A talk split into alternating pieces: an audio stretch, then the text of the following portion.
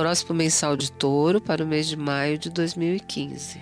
Até onde você pode agir sem ser confrontado por pessoas ou instituições? A resposta vem na primeira semana do mês, com Sol e Marte em seu signo, ambos reforçando busca por reconhecimento e autonomia. E tudo do seu jeito, na calma, devagar e sempre. E que ninguém force você a agir de forma diferente, pois receberá um vigoroso não. Cenário astral confuso e que inclina mal-entendidos e turbulências.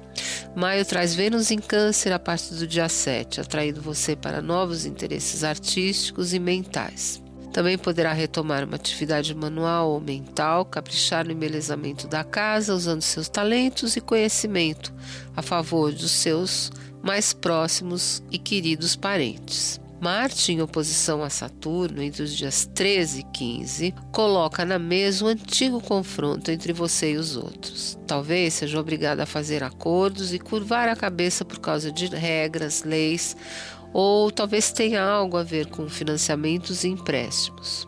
Sócios, parceiros ou clientes terão algo a ver com isso também. Pode ser um assunto meramente profissional ou financeiro.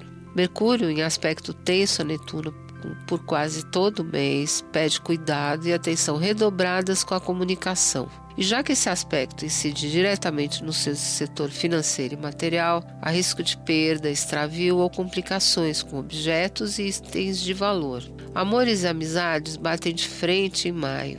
Altos e baixos, desentendimentos e provável afastamento podem ocorrer. Este último na última semana. Tanto espere um mês, que vai dar trabalho, exigindo mais paciência, atenção e cuidado com tudo e todos. A recompensa vem rápido na forma de reforço das relações verdadeiras e uma nova direção de vida, mais clara e aberta. Guarde a lua nova no seu signo no dia dezoito, como um momento de descanso e autocuidado. Seja parceiro de si mesmo, alavancando seus principais objetivos nos cinco dias posteriores. E aproveite para caprichar no cuidado com a aparência e com a saúde.